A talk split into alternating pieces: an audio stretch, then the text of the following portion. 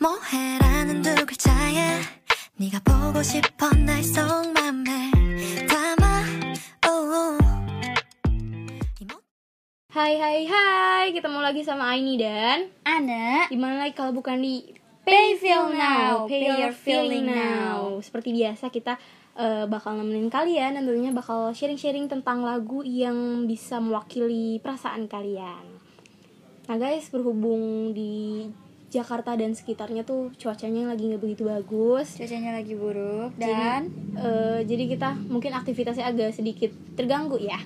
Iya. Kayak kemarin hari minggu kemarin tuh full banget dari malam sampai, Sampai- sore gitu ya hujannya. Mm-mm, hujannya Oh, nggak berhenti hujannya nggak berhenti, mendung banget gelap gitu. Dan kebetulan eh ini tuh lagi fase-fasenya buat anak kelas 12 yang lagi ngambis. Ah, lagi ngambis ya buat gitu. ngejar PTN kan bener banget selain oh, bentar lagi kelulusan pastinya juga nyari PTN nyari universitas yang akan dituju. Dan pastinya kalian kalau belajar kan pasti capek kan dan moodnya dan mood kalian kalau belajar tuh kadang down. Nah makanya kita tema kali ini apa sih Ai?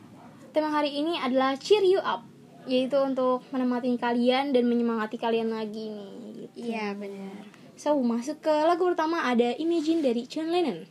Lagu Imagine karya John Lennon masih kerap kita dengar sampai sekarang loh ya. Pertama kali rilis tuh pada tahun 1971 ay. Jadi lagu lama. Lagu lama banget. Gua, Bahkan mama mama gue pun belum lahir. iya, mama gue juga belum lahir, bener-bener bener. Bahkan kini Imagine tuh udah hampir berusia setengah abad berarti ya. Iya. Walau gitu, nggak banyak yang tahu apa makna tersembunyi dari lirik Imagine ini, dari lirik Imagine karya John Lennon yang kontroversial ini, Nina. Kenapa kontroversial tuh? Kita lihat. Dilansir dari Grunge, Grunge, Imagine merupakan manifesto komunis yang ditulis oleh John Lennon. Liriknya tuh berbunyi, bayangkan tidak ada agama, tidak ada negara, tidak ada politik. Hmm, pantesan. Pantesan kontroversial ya. Iya.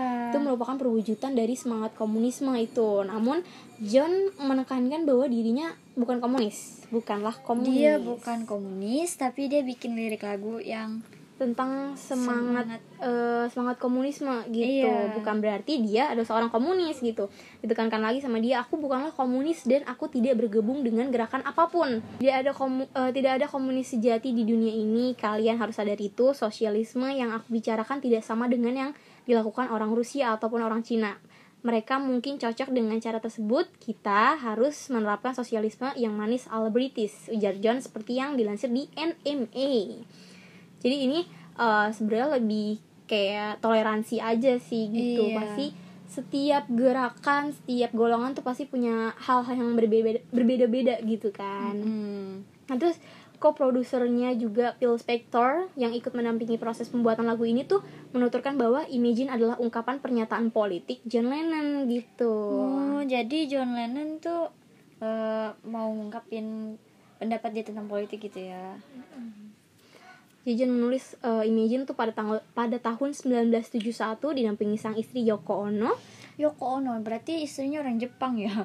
Namanya nama-nama Jepang. Iya kayaknya kali John meramu seluruh melodi struktur chart hingga hampir semua lirik hanya dalam sekali tulis John berhasil merampungkan lagu tersebut Dalam sekali tulis. dalam sekali tulis Gila ya, sekali tulis doang kalau gue rampung. kalau gue suruh bikin esai sekali tulis juga gak bakal bisa Nggak bakal bakal. bisa melalui sebuah interview juga dengan majalah Playboy eh, Lennon mengaku bahwa ide pembuatan lagu ini berawal dari seorang teman bernama Dick uh, Jory memberikan Ono sebuah buku rohani Kristen. Dari situ dia tertarik untuk menulis lirik yang berdi- yang berisi doa. Mulai dari buku itu sampai jadi sebuah lagu yang judulnya Imagine. Konsepnya adalah doa yang positif jika kamu dapat membayangkan dunia yang damai tanpa uang ataupun agama, bukan tanpa agama tetapi tanpa pikiran bahwa Tuhanku lebih besar dari Tuhanmu maka bisa saja ini akan terwujud menurut si John ya. Menurut John juga Imagine tuh merupakan lagu anti agama, anti nasionalisme, anti konvensional dan anti kapitalisme sejatinya. Sejatinya tuh lagu ini banyak menuai pro kontra namun karena makna asli dalam lagu ini terselubung sehingga mudah diterima oleh masyarakat luas. Kayak gitu. Terlepas dari kontroversi ini makna tersembu ter- makna tersembunyi dari lagu itu Imagine menjadi lagu paling sukses sepanjang karir solo John Lennon. Iya. Walaupun kontroversial setidaknya dia lagu yang ini sukses besar gitu lagu ini enak didengar buat setiap orang kayak gitu walaupun di dalamnya menuai kontroversi kayak gitu Iya. guys. So kita lanjut ke lagu selanjutnya. lagu selanjutnya ada lagu All You Need Is, Is Love, Love dari The The Beatles.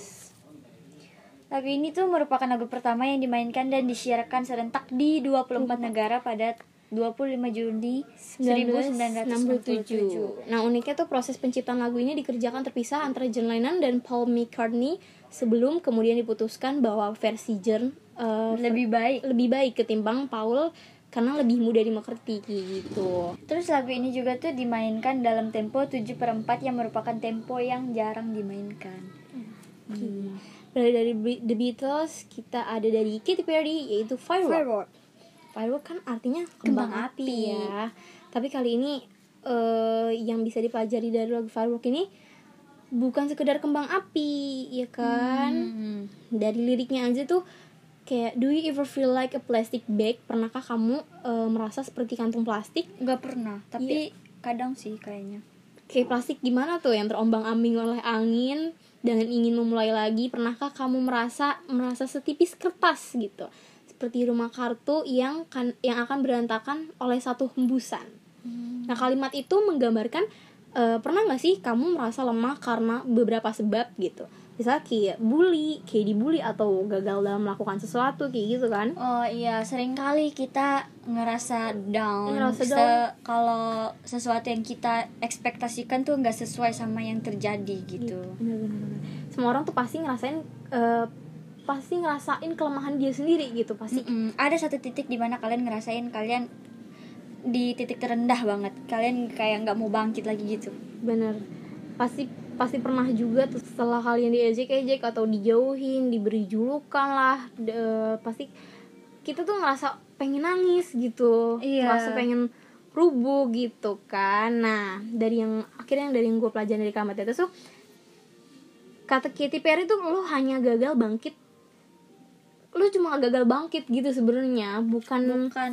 eh, soal kelemahan lo atau karena lo abis dibully atau segala macam enggak. Cuma kesalahan lo adalah lu cuma gagal bangkit kayak gitu guys. Tapi gagal bangkit bukan berarti kalian nggak bisa bangkit lagi loh. Kalian bisa bangkit kalau kalian niat. jika kamu gagal kuncinya adalah berusaha saja untuk melewati beberapa proses. Benar jika gagal lagi ulangi usahamu lagi dan usaha apa yang kamu ingini akan terwujud setinggi langit Jadi intinya tuh kalau kalian gagal jangan cepet nyerah, usaha lagi. Kalau gagal, usaha lebih keras lagi. betul makanya lagu ini juga karena emang enak sih ya jadi Iya. buat selain makna dari lagu ini emang lagunya sendiri tuh bisa bikin kalian jadi cheer up Semangat. lagi semangat lagi kayak gitu so next ada di posisi 4 Uptown Funk dari Mark Ronson featuring Bruno Mars kemarin juga udah sempat masuk Di- ke chart kita New Year Eve song dan Iya. si- dan masuk lagi di Cheer you up. Cheer You Up Jadi lagu Uptown Funk adalah lagu pertama dari album keempat Uptown Special tahun 2015 yang diciptakan oleh produser berbahasa Inggris Mark Ronson. Seperti yang udah kita ceritain kemarin kan. Betul, lagu ini tulis oleh Jeff Buskers bersama Ransom dibantu oleh Philip Lawrence. Pokoknya kira-kira lagu ini tuh eh, menceritakan tentang seseorang yang menceritakan kisahnya bahwa hidup tuh jangan dibawa susah, tapi Dibawa dibawa enjoy. enjoy aja, dibawa happy aja.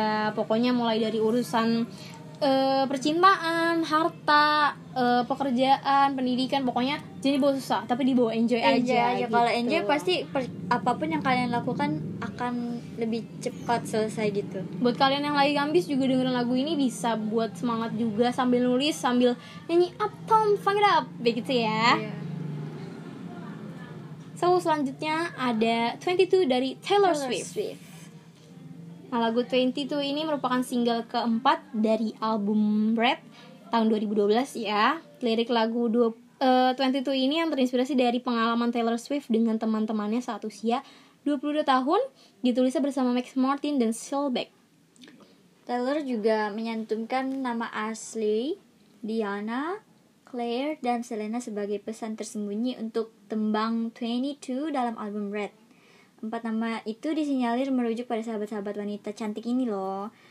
Yaitu Ashley, Evie Nun, Diana Agron, Claire Kislinger, Dan, Selena, Gomez. Nah, setiap orang tuh mungkin memiliki kenangan yang gak terlupakan pada usia pada usia, Usia tertentu. tertentu, kayak gitu. iya. Kayak misalnya eh, di usia legal lo yang sweet 17 lo punya kenangan tersendiri sama keluarga atau teman gitu. ataupun bahkan pacar lo Nah, Taylor Swift ini mengabadikan pengalamannya yang berkesan pas umur 22 22 tahun di, Di dalam lirik di dalam lirik lagu lagu 22 22 ini. ini. Bagi Taylor, 22 tahun merupakan usia di mana seseorang mulai memahami bagaimana jalani hidup. tapi kadang juga masih mengambil keputusan yang salah Benar. entah dari soal pekerjaan pertemanan ataupun percintaan Dalam lagu ini juga Taylor berusaha melupakan permasalahan hidupnya dengan menghabiskan waktu bersama teman-temannya. Sama kayak gue banget, gue tuh kalau misalnya eh, lagi ada masalah lagi, ma- lagi masalah banyak, pribadi iya. atau apa gue pasti larinya ke teman tapi bukan berarti gue ceritain tapi gue tuh lebih kayak Buat ayo happy- main happy, Hmm, iya. buat melupakan sejenak Iya. masalah itu guys ngecover sejenak apa lagi apa yang lagi terjadi gitu biar lo lupain aja dulu sementara bener-bener terus Taylor tuh percaya bahwa pada akhirnya semua tuh bakal baik-baik aja dan gak ada salahnya ngeluangin waktu untuk bersantai kayak gitu masalah dalam hidup tuh memang bakal datang silih berganti tapi eh, lo juga perlu mengingatkan diri lo sendiri untuk menyikapi dengan santai gitu. Jadi intinya tuh kalau hidup gak ada masalah tuh kayaknya kurang gitu. Bener. Tapi kalau misalnya di bawah stres takutnya tuh eh, Lu kita jadi sakit. iya kita sakit jadinya. Entah itu sakit pikiran atau your body healthy kan jadi terganggu kayak gitu. Ya. Nah lagu ini juga bisa masuk sebagai lagu cheer you up ya yang menyemangati kalian oke next kita tadi kan udah dari western nih. Sekarang kita masuk ke K-pop. K-pop song. Ada Birthday birthday, dari Somi. Nah, birthday bukan hanya bercerita tentang ulang tahun bagi Somi, lagu tersebut bermakna lahirnya kembali John Somi setelah lepas dari grup lamanya I- mm, IOI IOI. dan memulai karir solonya. Sama seperti perayaan ulang tahun, video klip birthday juga menghadirkan visual penuh warna dan ceria. Ditambah lagunya yang easy listening ya membuat eh, ngebuat setiap penonton tuh nggak bosan ngeliat video klipnya Iya. gitu Apalagi ini kan lagu debutnya ya kalau nggak salah ya. Bener-bener debut Lagu debut solonya solonya. John Sami juga bergabung dalam menulis lirik lagu Birthday bersama Teddy, direktur pro- produser The Black, Black Label, Label. dan juga salah satu produser andalan YG Entertainment. Iya, jadi eh, setelah dia tanda ta- tanda tangan kontrak sama YG tuh beberapa bulan kemudian dia debut. My Birthday, eh, MV Birthday memiliki nuansa warna yang cerah dengan dominasi warna pink di dalamnya. Tapi eh, kalau buat makna lagunya sendiri, ini kan birthday. Tapi sebenarnya kalau menurut gue tuh Somi nggak nggak cuma menyampaikan tentang kesan ulang tahun juga Iya. gitu. Tapi dia dia eh, bilang, "Oops, you're not invited." Iya, lu nggak Lo nggak diundang. diundang. Jadi dia menunjukkan kalau misalnya orang-orang yang jahat sama dia nggak bakal bakal diundang, di, di iya. hari ulang tahunnya Somi kayak gitu. Iya, cuma cuma sahabat-sahabat Somi dan orang-orang yang menurut Somi baik yang bakal diundang. betul banget gitu emang bahkan lagu debutnya aja tuh seenaknya itu lagunya Somi terus lagu kemarin yang gitu Uh, what you waiting for itu, pun enak, dan bisa loh buat nemenin kalian kalau kalian lagi belajar biar semangat kayak gitu iya. So next Kita ada punya holiday dari Sonya Side. Sonya Shide SNSD atau Girls Generation Iya banyak ya namanya. Eh, untuk lirik Holiday itu bercerita tentang perasaan para personel yang bertemu di- kembali dengan para fansnya yaitu Sowon. Ya, setelah 2 tahun nggak nggak comeback gitu. Pertemuan itu berbarengan dengan perayaan anniversary ke-10 SNSD. Hmm, iya udah 10 tahun ya mereka ya. Ini ujar Sohyun ya, saya ingin eh, para penggemar merasa terhubung dan bersenang-senang bersama kami lewat lagu ini gitu. Ujar Sohyun, personel termuda yang merupakan penulis lirik. Oh, di- Sohyun ini pen- yang nulis lirik Holiday gitu. Oh, dia yang oh dia cekanimnya. Hmm, gitu. Nah, terus di video klip All Night, All Night lu eh, ini ya satu gabungan eh lagu lain dalam Lagu satu albumnya SNSD yang ini gitu. Nanti eh, itu ditulis berkonsep pesta klub gitu kan para para personel tuh ingin menunjukkan perubahan mereka selama 10 tahun gitu dari yang semula gadis muda jadi perempuan dewasa gitu ya Ya, selama 10 tahun kami banyak berkembang beragam tentang tantangan kami lewati untuk menjadi lebih baik ujar Taeyeon sang leader. Emang bener banget sih SNSD tuh bener-bener dari usia muda sampai sekarang udah masuk usia yang dibilang udah dewasa banget udah ya dewasa banget dari lagu Into the New World sampai yang terakhir ada Oh Gigi ya. iya Itu emang perubahan SNSD banget sih. Dari mukanya yang muda jadi semakin awet muda gitu. jadi kayak walaupun umur mereka bertambah muka mereka tuh kayak nggak menua gitu awet muda. Bener bener bener bener banget. Nah selain All Night dan Holiday ada juga 8 lagu lain di Holiday Night. Semuanya tuh memiliki genre musik yang beragam. Misalnya nuansa balad di lagu Light Up the Sky dan One, One Last Last Time, Time. R&B Di- yang sweet di di It's You, It's You and Only One. musik jazz di Love Is Bitter and Girls Are Back serta sedikit unsur funk di lagu Fan ya. ini semuanya menurut gue satu album ini bisa masuk ke, ke cheer you up. Cheer you up. Chart cheer you up. Karena emang easy Cocok. listen eh, cocok easy listening juga iya. gitu. Variatif deh pokoknya. Dari segi lirik pun eh, lagu-lagu di Holiday Night tuh membuat pesan spesial lagu It's You misalnya ditulis oleh Yuri lagu itu berisi ucapan terima kasih ke dari ke ke- para Sowon buat dari kedelapan personel untuk para Sowon gitu. Menurut Iya. Yuri, para para fansnya tuh mendukung karir SNSD berhak mendapat perlakuan spesial dari album ters- terbarunya tersebut gitu pokoknya kan. Dia juga bilang tanpa mereka tuh kita bukan apa-apa. gitu. benar Kita bukan karena siapa-siapa. seorang idol seorang bintang kalau bukan karena fansnya dia tuh nggak bakal bisa naik gitu bukan Benar apa-apa mereka kalau tanpa fans Jadi nggak heran banget kalau Holiday Night itu sempat merajai berbagai chart musik, misalnya sehari setelah dirilis pada 4 Agustus eh, 2018, Holiday Night merajai chart iTunes di 18 negara, lantas awal pekan itu Pekan waktu itu Holiday Night berhasil memecahki chart board album musik Billboard.